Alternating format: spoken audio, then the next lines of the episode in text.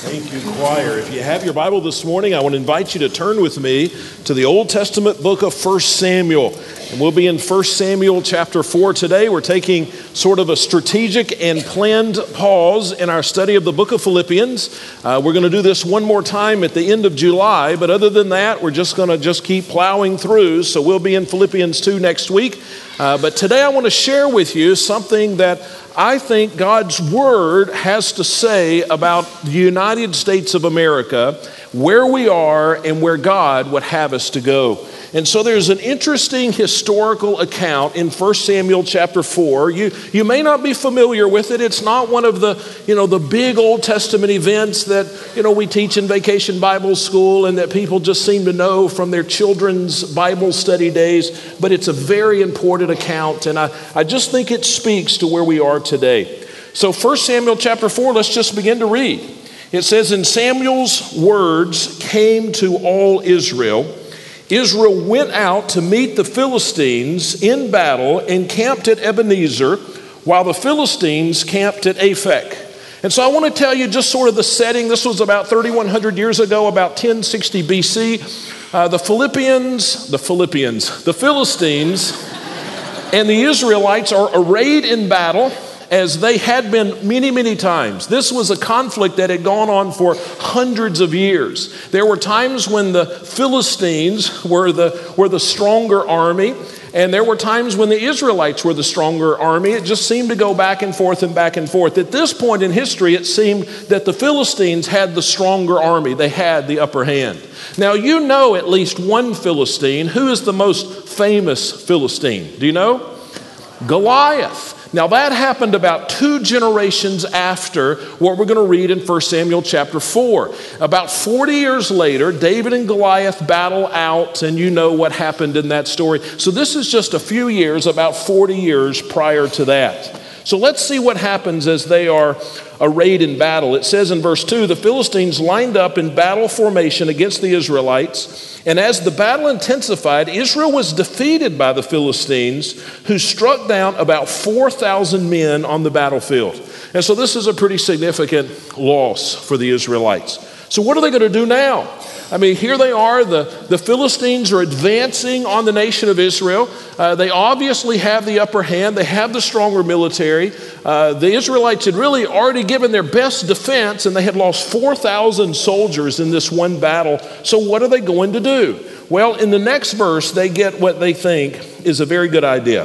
Verse 3 says, When the troops returned to camp, the elders of Israel asked, Why did the Lord defeat us today before the Philistines? Let's bring the ark of the Lord's covenant from Shiloh, and then it will go with us and save us from our enemies. Now, really, you, need to understand what their thinking was. They had been defeated militarily by the Philistines, but they thought if we could go and get the ark of the covenant of the Lord, then we will be victorious in battle. And here's why they thought that. The ark was this piece of furniture. It's not referring to the boat ark, that's a different ark, a different sermon. But this was a, a piece of furniture, a chest that contained some very important religious relics, very important to the Israelites. But more than that, this chest, this piece of furniture, represented the very presence of God. Wherever this piece of furniture was, it seemed that God was there. When they would go to worship God, they would go before this piece of furniture because, like I said, it represented the presence of God. And so they got this idea that if we're going to have a battle and we're concerned that we're going to lose, let's take God into the battle. Well, that seems like a pretty good idea, right? I mean, we'd have voted for that. Let's take God into battle. Let's take the Ark of the Covenant of the Lord. We will march it ahead of the armies, and certainly God will give us victory if we take him into the battle. Well, let's see how that, uh, how that works out. Look at verse 4. So the people sent men to Shiloh to bring back the Ark of the Covenant of the Lord of armies who is enthroned between the cherubim. The cherubim refers to, um, to a special kind of angel, and they had on the, on the sides of this chest, they had these uh, uh, statues, really, of these angels in gold. And uh, so they would come up from either side of this piece of furniture, and it was between the cherubim, between these two statues, that they felt the presence of, of God. And so they, they've gone to get this, um, uh, this ark. Um, where God is enthroned between the cherubim, and it says Eli's two sons, Hophni and Phinehas, were there with the Ark of the Covenant of God. Now, here are three names. You need to know who's who in this story. Eli is the high priest, he is the one who really speaks to God on behalf of the people. You need to understand the difference between a prophet. Uh, and, and a priest. Samuel, at this point, was serving as a prophet. A prophet was someone who spoke the words of God to the people. See, the words came from God and they went to the people and it went through a prophet. A priest, for the most part, did the opposite. He was the one who stood before God and represented the people. So the prophet represents God to the people, the priest represents the people to God. But Eli was the one who would have led them in worship. He was the one who would have offered the sacrifices, prayed the prayers. And so Eli is the high priest and had been the high priest for a number of years. Now, there are two other names in this verse Hophni and Phinehas. Aren't those good names? If you have a couple of sons, don't name them Hophni and Phinehas. You'll see why in a moment.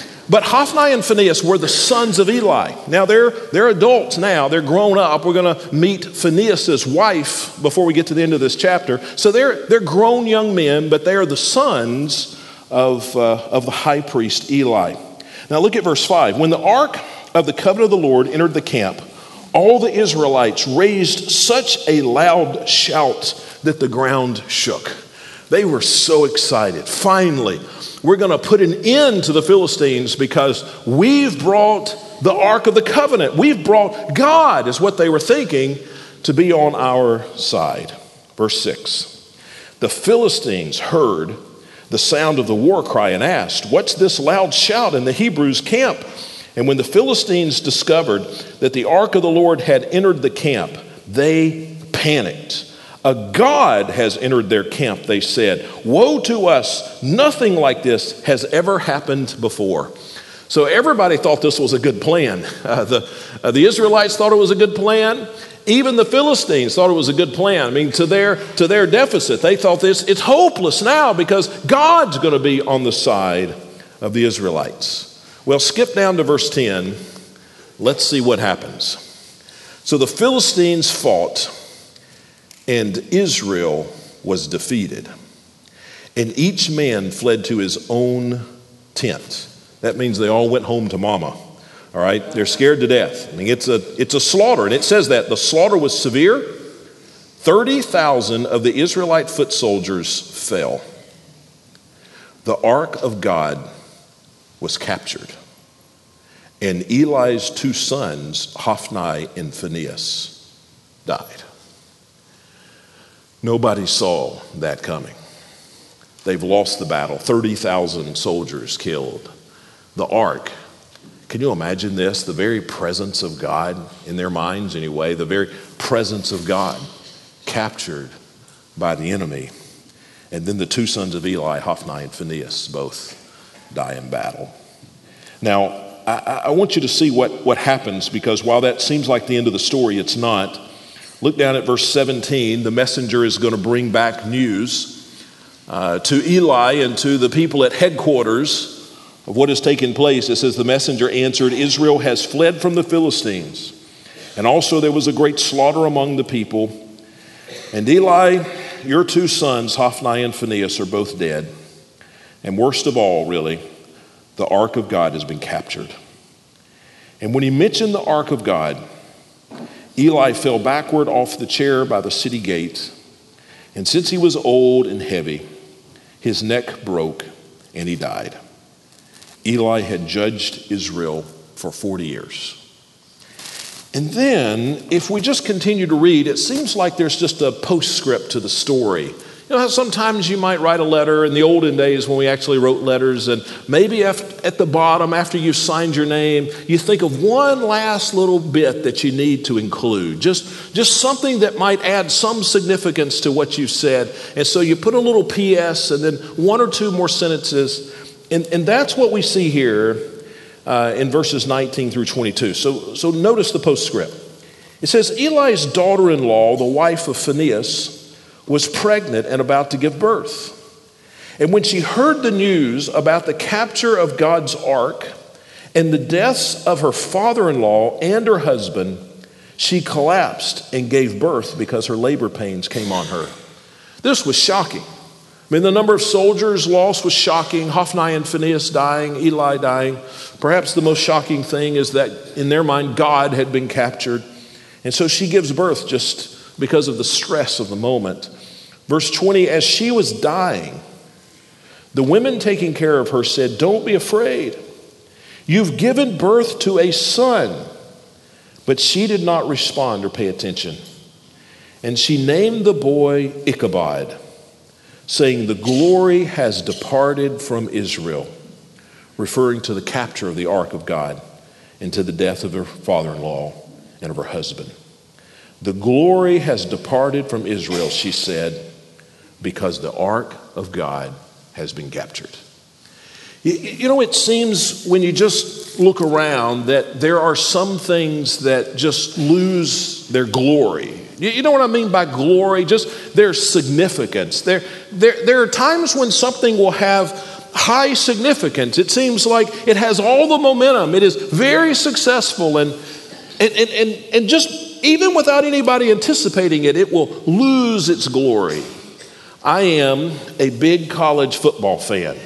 And I hesitate to tell you who I pull for because I, I don't want to cause a riot, but uh, in 2010, my football team won its last national championship.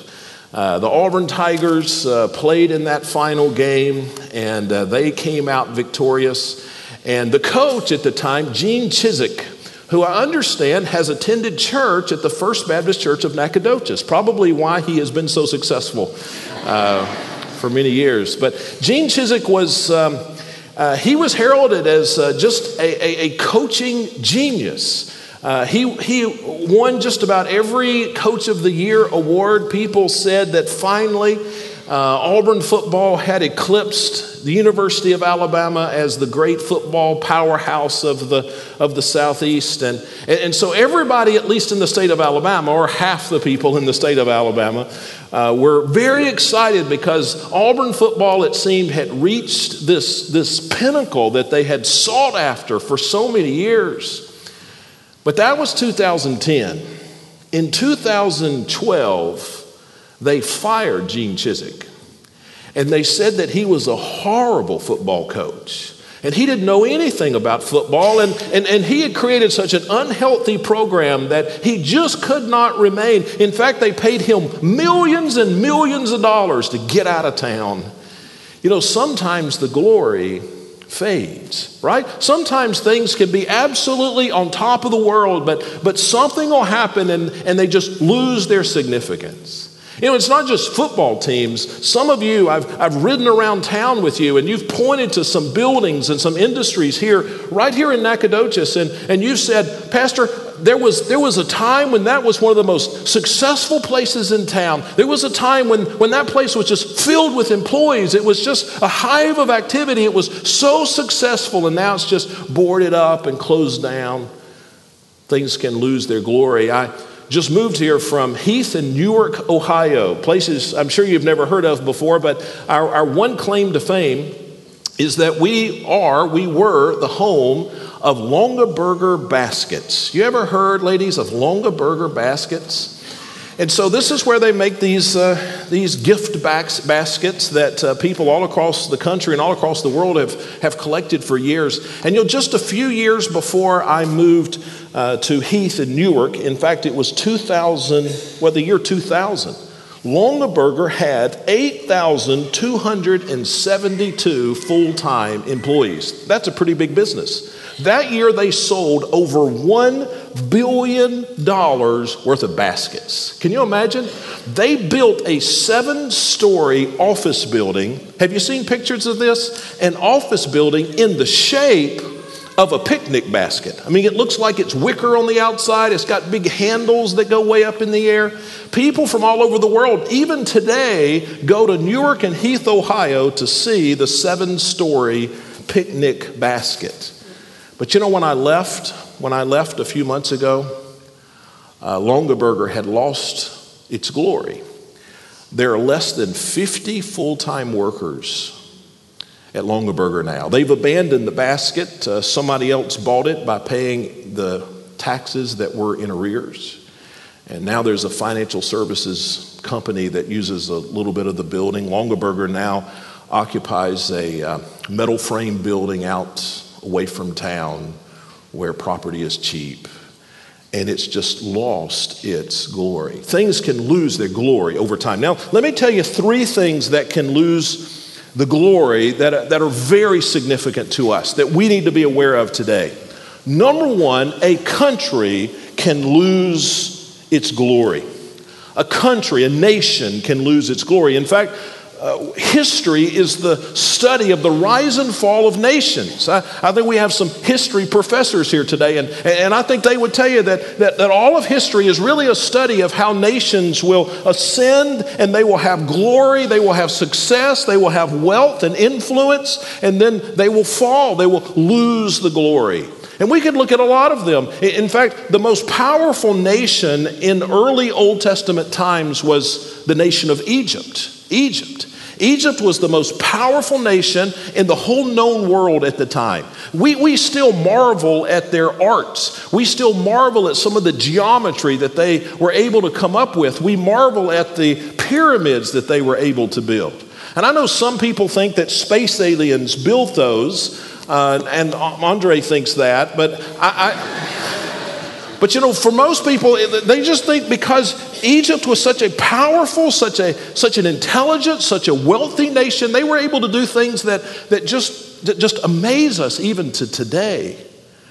But you know, who's the well, where's the nation of Egypt today? There, there is a nation of Egypt, but it, it's no longer a dominant world power. It, it's, a, it's an unsteady nation at best. It's, a, it's an occasional ally to the United States uh, at, at, at, best. It's a, it's a nation and they have some, some uh, resources, I, I suppose, but they're not even a major player on the world scene. And so here was a nation which, for hundreds of years, far surpassed every other nation on earth, but it it lost its glory. You know, during New Testament times, what was the most powerful nation? It was the nation of Rome. Rome conquered all that it knew. In fact, Rome had such, uh, uh, such wealth and such influence and such literature and such organization, administration. Many of our laws and the whole structure of uh, uh, much of the structure of the United States uh, jurisprudence system is based on what they did uh, in Rome. Even our, even our highway system, in some ways, is based on the, on the roads of Rome. It, it, it was a nation that had, it, it seemed like endless resources and power, but where's the nation of Rome today? Well, there's not a nation. It's a, there's a city called Rome that, that's, that's very different, other than, than, than just some old buildings that are falling apart. The, the nation of Rome that seemed invincible, the glory has departed. We think of the United States, I think most of us, in such a, uh, we think of it in such a myopic way, such a short sighted way. We, we think of the United States of America as a nation that will never fall. Because for the last hundred years or so, the United States has been a superpower of superpowers, and, and we think that this nation will just stand forever that this nation will, will never fall, that the glory will never depart. But I want you to know that you can find examples of nations as strong as the United States in a relative sense, as strong as, as wealthy as, as smart as the United States in history, as dominant or more dominant than the United States for even longer periods of time. All throughout history, you could find many, many examples of that. And those nations have fallen, those nations have lost their glory. We see this over and over and over. So let us not assume that the United States of America will never lose its glory. If, if, if we're not wise, if we're not careful, if we don't chart the right path, then we too one day will lose our glory. Now, not only can a nation lose its glory, a church can lose its glory. Now, I'm not talking about the church, the body of Christ, the bride of Christ. The Bible says that God will always have his remnant, and the gates of hell will not prevail against it, certainly. But I'm talking about the local church. It can lose its glory. And just because a church is exciting and just because it's successful and, and, and just because things seem to be going well doesn't mean a church cannot lose its glory. I tell you, a church that I uh, led me to Christ and a church that I served in as an associate pastor for a while, youth pastor for a while, uh, New Haven Baptist Church in Anniston, Alabama, was, uh, was a great church back in the 80s. And in fact, I was, um, Dr. Reed, I was looking in one of the offices back here and I found a couple of Eagle Awards. Do you remember the Eagle Award? And, and First Baptist Church of Nacogdoches was awarded at least two Eagle Awards. I found two Eagle Awards. And back in the, back in the 80s, that was the mark of one of the most successful churches, one of the most highly successful, focused churches in America. And uh, so this church, First Baptist Nacogdoches, uh, received that award at least two times. And, and New Haven Baptist Church, the church that, uh, that led me to Christ in Anniston, Alabama, also received that award. And, and it was a church where people all across the state wanted to find out why they did or how they did what they did. It was so successful. It was, it was the model of, of, of, an, of, of a solid, uh, God honoring, community impacting church, but it lost, but over time it just lost its glory. And today the church has lost its excitement, it's lost its uh, passion, its attendance has dropped, its ministry's impact has, has stagnated. And we're going to talk in a moment or two about the reasons because I want you to see them in this, uh, in this passage that we'll look at. Um, but suffice it to say right now, a church can lose its glory. I haven't been in contact with that church in a lot of years. I left there well over 30 years ago. But I looked, I looked it up on the internet this week. I thought, I was hopeful that there would be some sign. You can't always tell by a church's webpage how well it's doing, but I was hoping there would be some sign that the church had, uh, had regained some of that glory. But, uh, but I couldn't find any of those signs. In fact, I pulled up a page that showed the leaders, the, the, the leaders in the church. And there were, I don't know, 6, 8, 10, 12 leaders that were, uh, that were listed there. And with the exception of the senior pastor, who I do not know, every other leader in the church, current leader in the church, is someone that I knew 30 years ago as a leader in the church, with the exception of the organist. But the new organist is the daughter of the old organist, okay? Which means in 30 plus years, they've not added one single leadership family to the church. See, a, a, church on top of the world can still lose its glory. There's one more thing I want you to know this, this morning can lose the glory of God, and that's a Christian. A Christian can lose, can lose the glory. I'm not talking about losing your salvation. Uh, what God starts, God finishes. What God does, He does well. But a, but a Christian can, can lose, lose his, his glory. A, a Christian can, can, can lose those high and heady days. Do, do, can you remember a time when you were walking so close to the Lord that you couldn't wait to pray, that you were, that you were in God's Word, that you were studying God's Word, you were passionate about God's Word? Can you remember a time when you wanted to serve God, you wanted to go on a mission trip? Can you remember a time when, when you wanted to give and you were excited and passionate about giving? See, there are a lot of Christians today who are in church and they can look back at a time when, when their walk with the Lord was glorious, but, but if they were just honest today, they'd have to say that they've lost the glory. A Christian can lose the glory. Well, we think about a country and a church and a Christian, definitely, there's no debate, can, can lose the glory.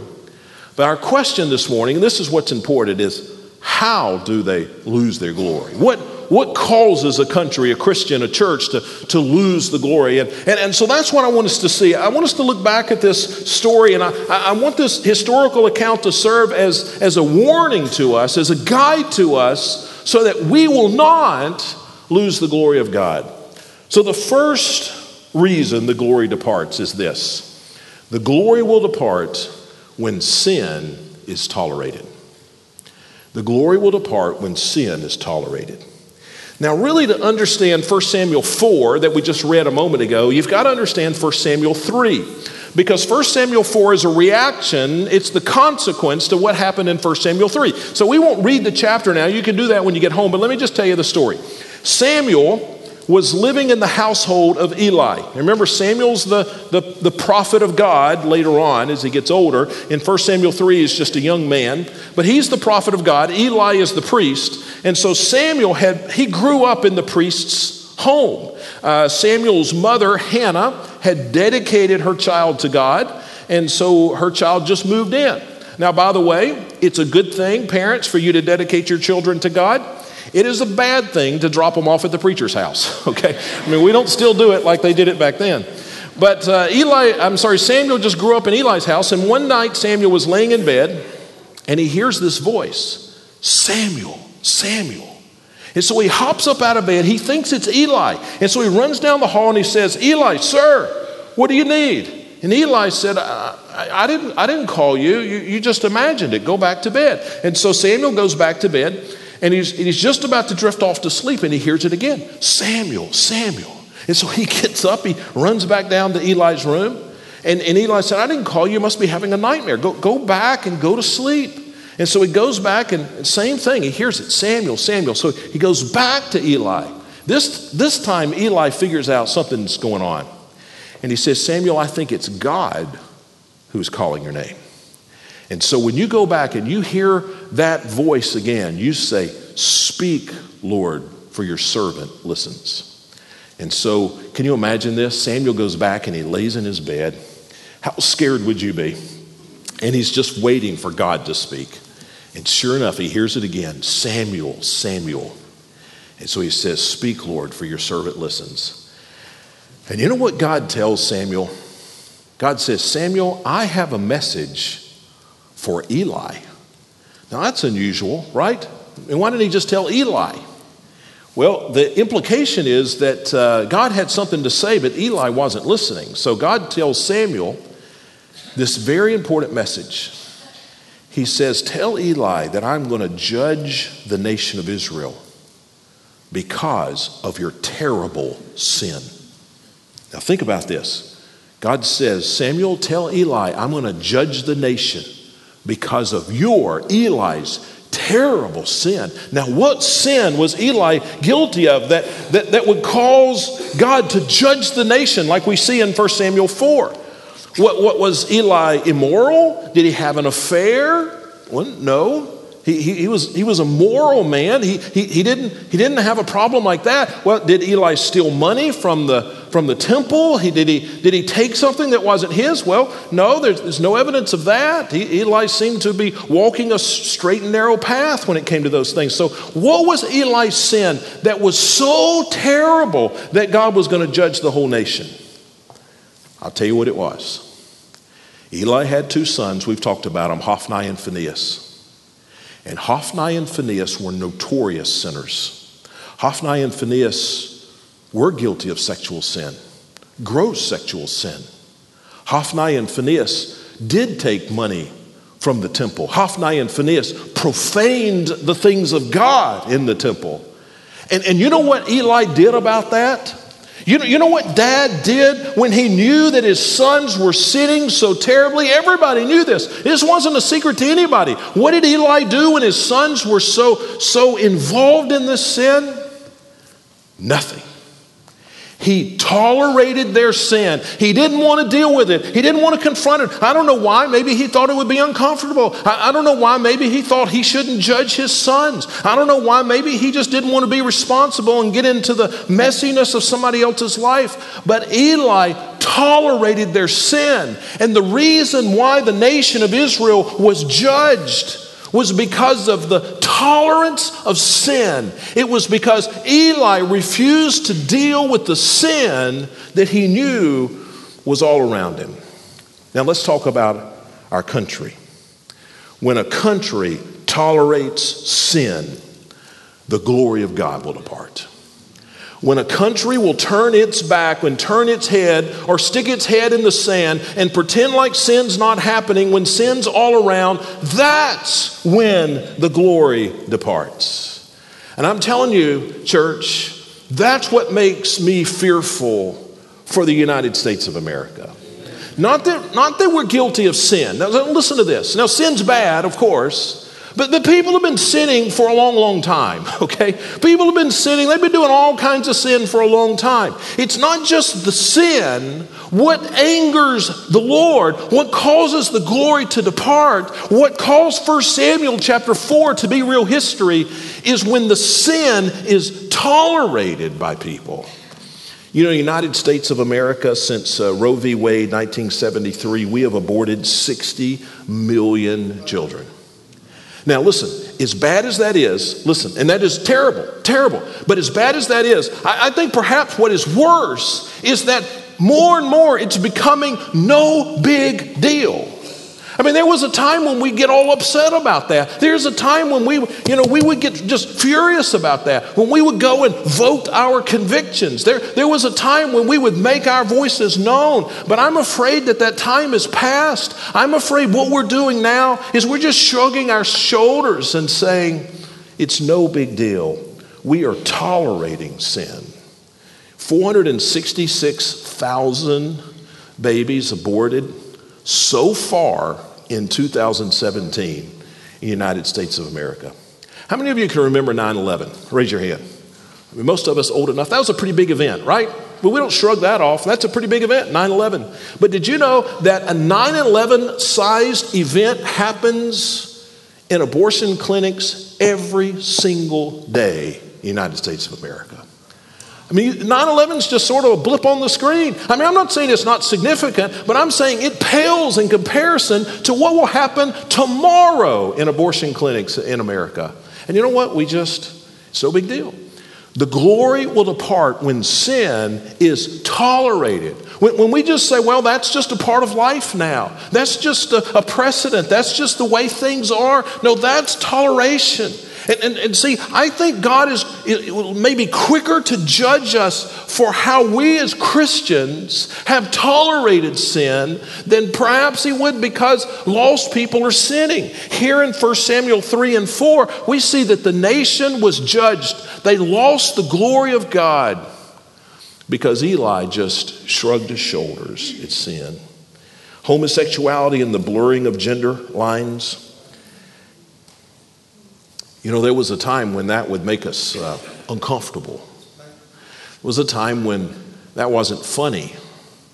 Now we watch television shows that make jokes about it and we, we laugh and we call it entertainment. There was a time when when where we stood was so clear. And, and, and, people were guilty of sin. People have always been guilty of this sin. And I don't mean to, I don't mean to say that that's not significant, but I think the most significant issue here is that it's, it's become normal in our minds. The largest uh, high school club at uh, my girls' high school in uh, Granville, Ohio, was the Gay and Lesbian Club, large, largest club in the school. And I don't know that everybody in it was, uh, was guilty of that sin, but, but, but, the, but they were advocates of, of the sin. And, and, and, and we're, it's just not a big deal to us anymore. The glory will depart when sin is tolerated.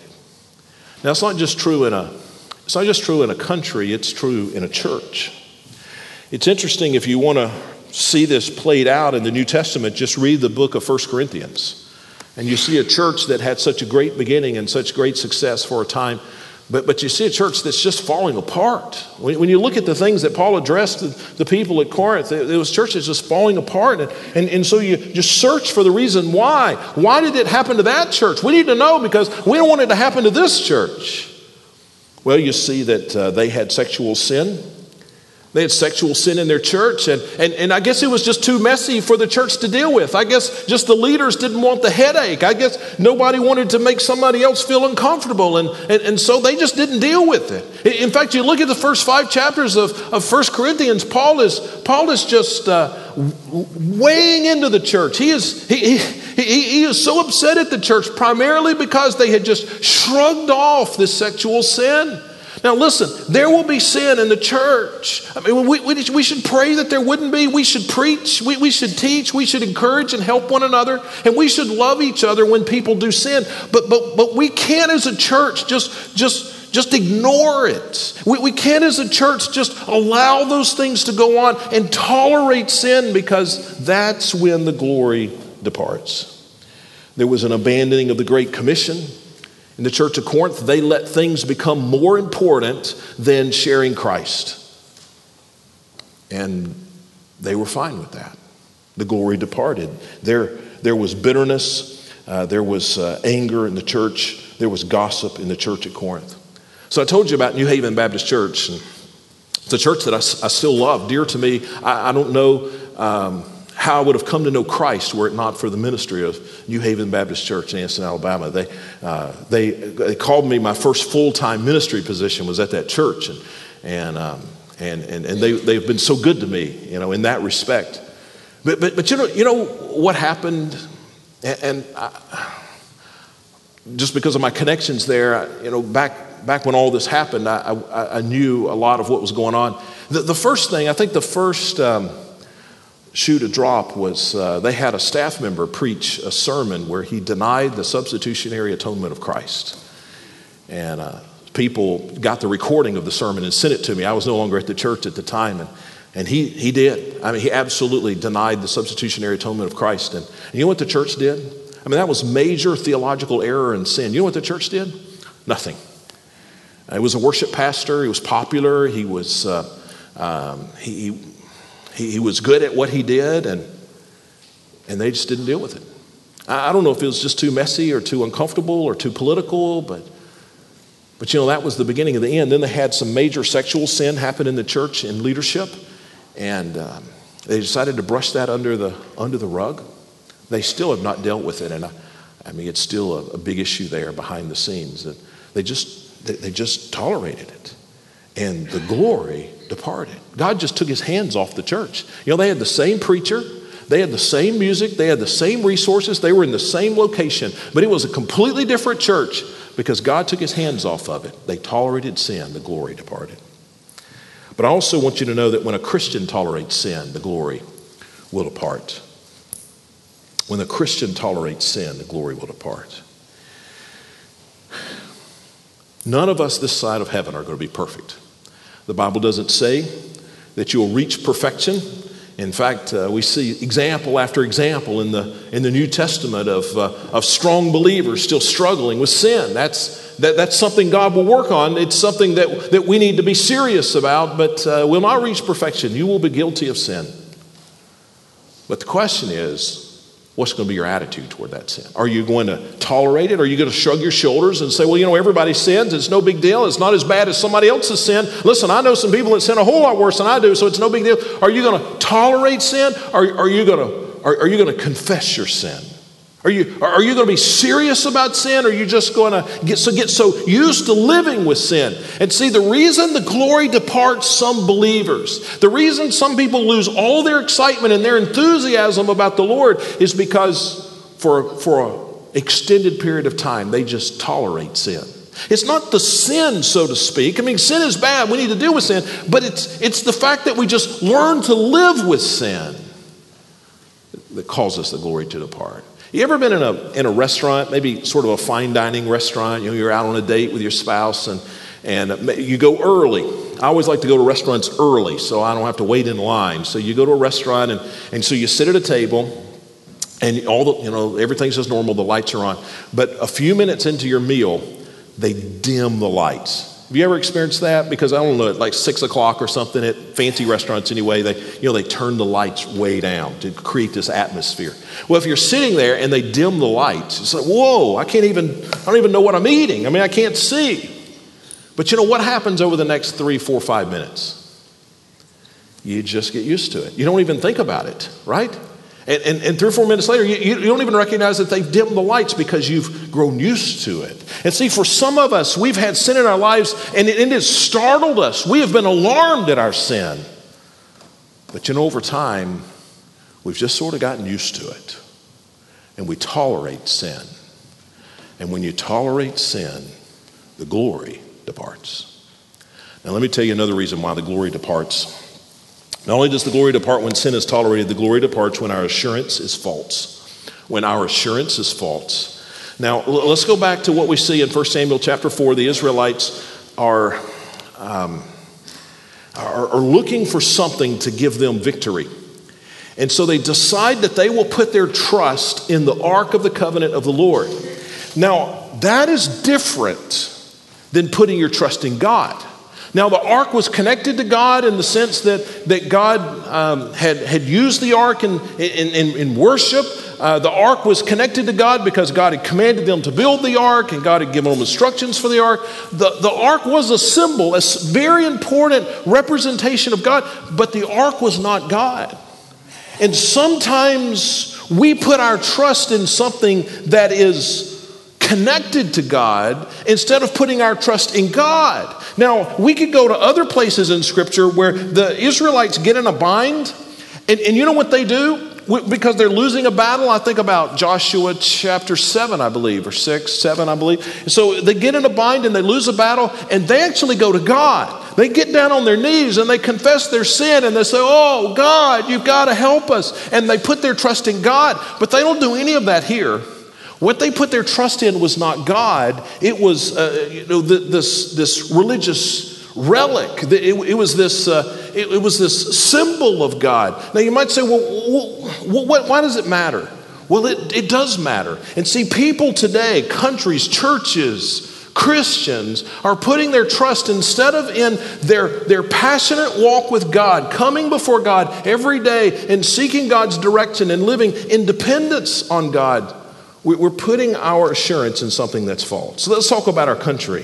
When a country puts its assurance in things other than God, the glory departs. Now, we have a great military, and I am so thankful for the men and women who have sacrificed, for those who stood earlier, and those who couldn't be here to stand because they have given their lives. We need to be thankful, and, and I'm thankful that every day people continue to, to, to join the military and, and fight for our freedom.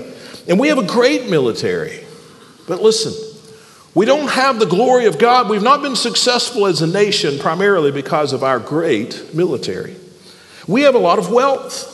We, we, we, have great wealth in our country, but, but, but we're not blessed because of our wealth. We have, we have good leaders, but we're not blessed because of our leaders. America is great to the extent that it is great because of the blessing of God. It is God who has given us our freedom. It is God who has given us our resources. It is God who has blessed our nation. And if we put our assurance in our strong military, or we put our assurance in some elected leader, or we put our assurance in, in our resources. I'm telling you, we've put our assurance in something other than God. We're like the Israelites saying that as long as we bring the furniture that has God's name on it, we'll be victorious. No, we must put our assurance in God. I remember several years ago, uh, we were on a family vacation in Myrtle Beach, uh, South Carolina. It was before Ray was a part of our family. I don't remember how many years ago this was, but we um, we'd gone out to the beach and we'd set up our chairs, and uh, it was low tide, and so we had set up our chairs, you know, just a just a few feet from the from the water. And um, we were enjoying the day. Well, the tide begins to come in, and it's getting closer and closer.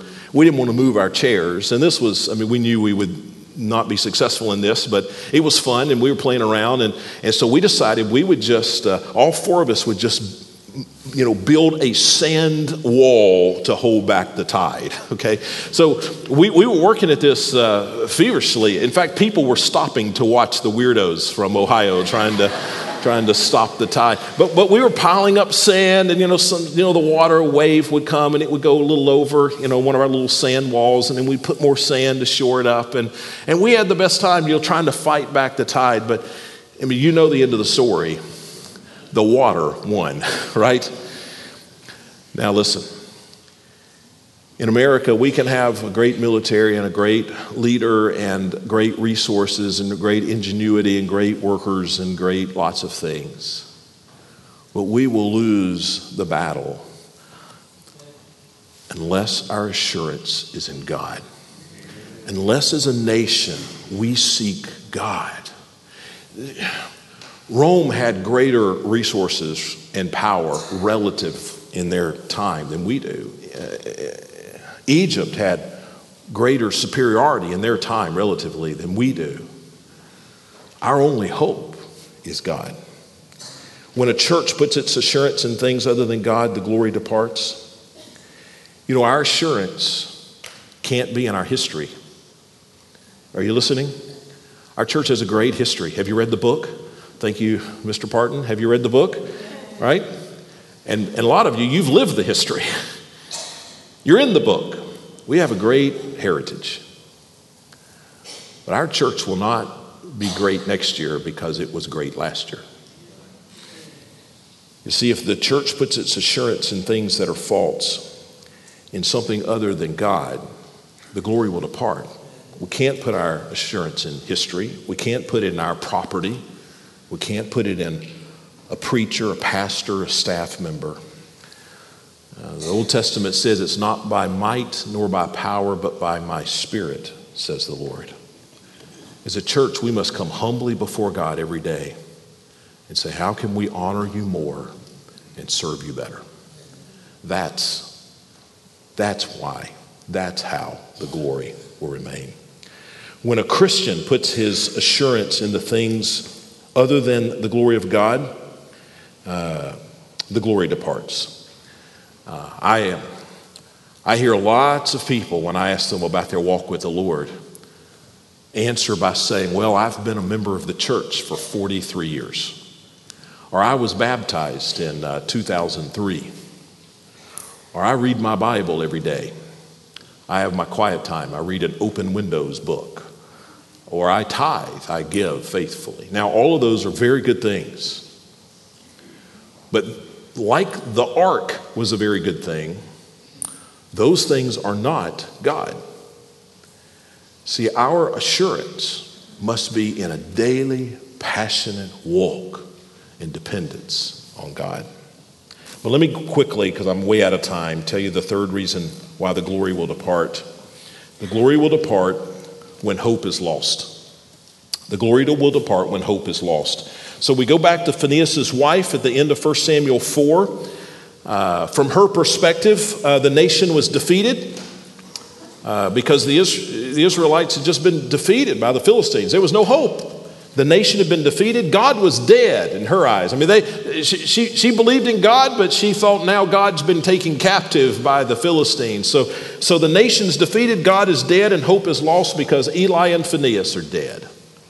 But she was wrong. Listen, she was wrong. That's why this is, this is in the beginning of the Bible, not the end of the Bible, right? I mean, she was, she was absolutely wrong. Now, Eli and Phinehas may have been dead, but Samuel was not dead, right?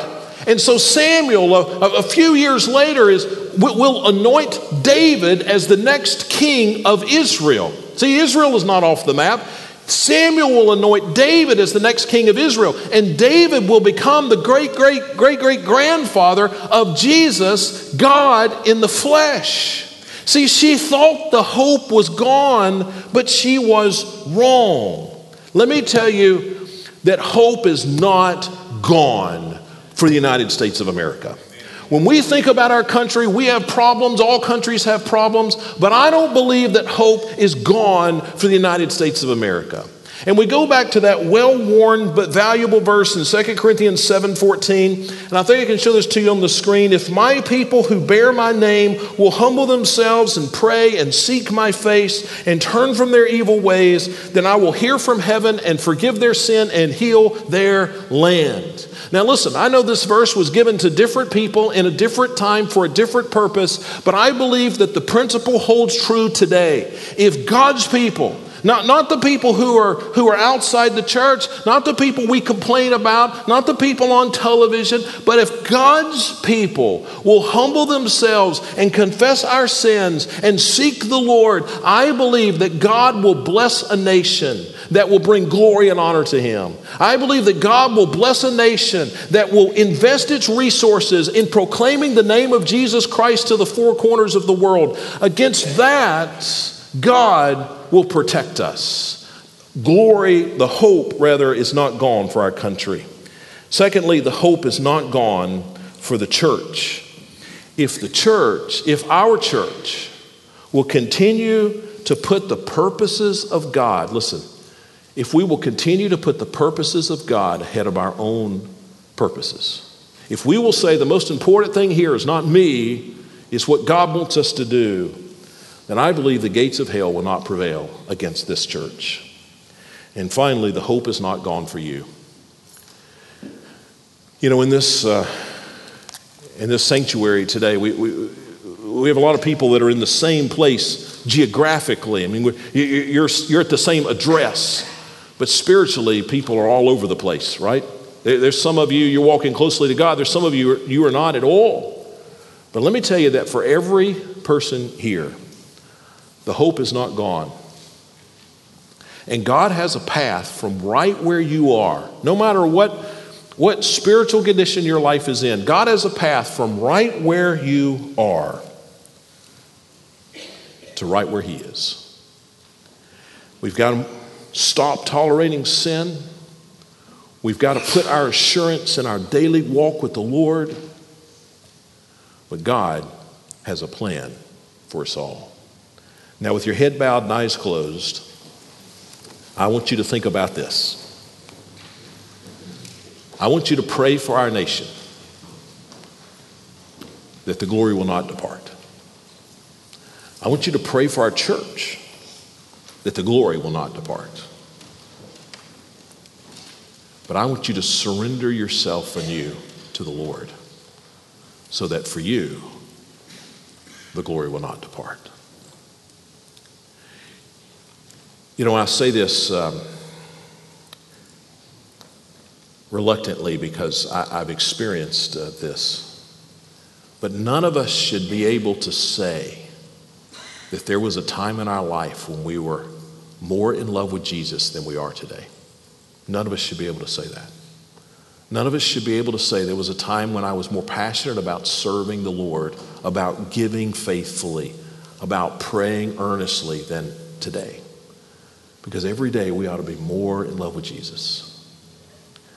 Listen, if the glory is departed, you, Jesus waits to forgive and to restore and to draw near if you will draw near to him. Father, in these moments that we have, may you be honored in our lives, in our church, in our country. And we pray this in Jesus' name. Amen. Let's stand together as we respond to the song.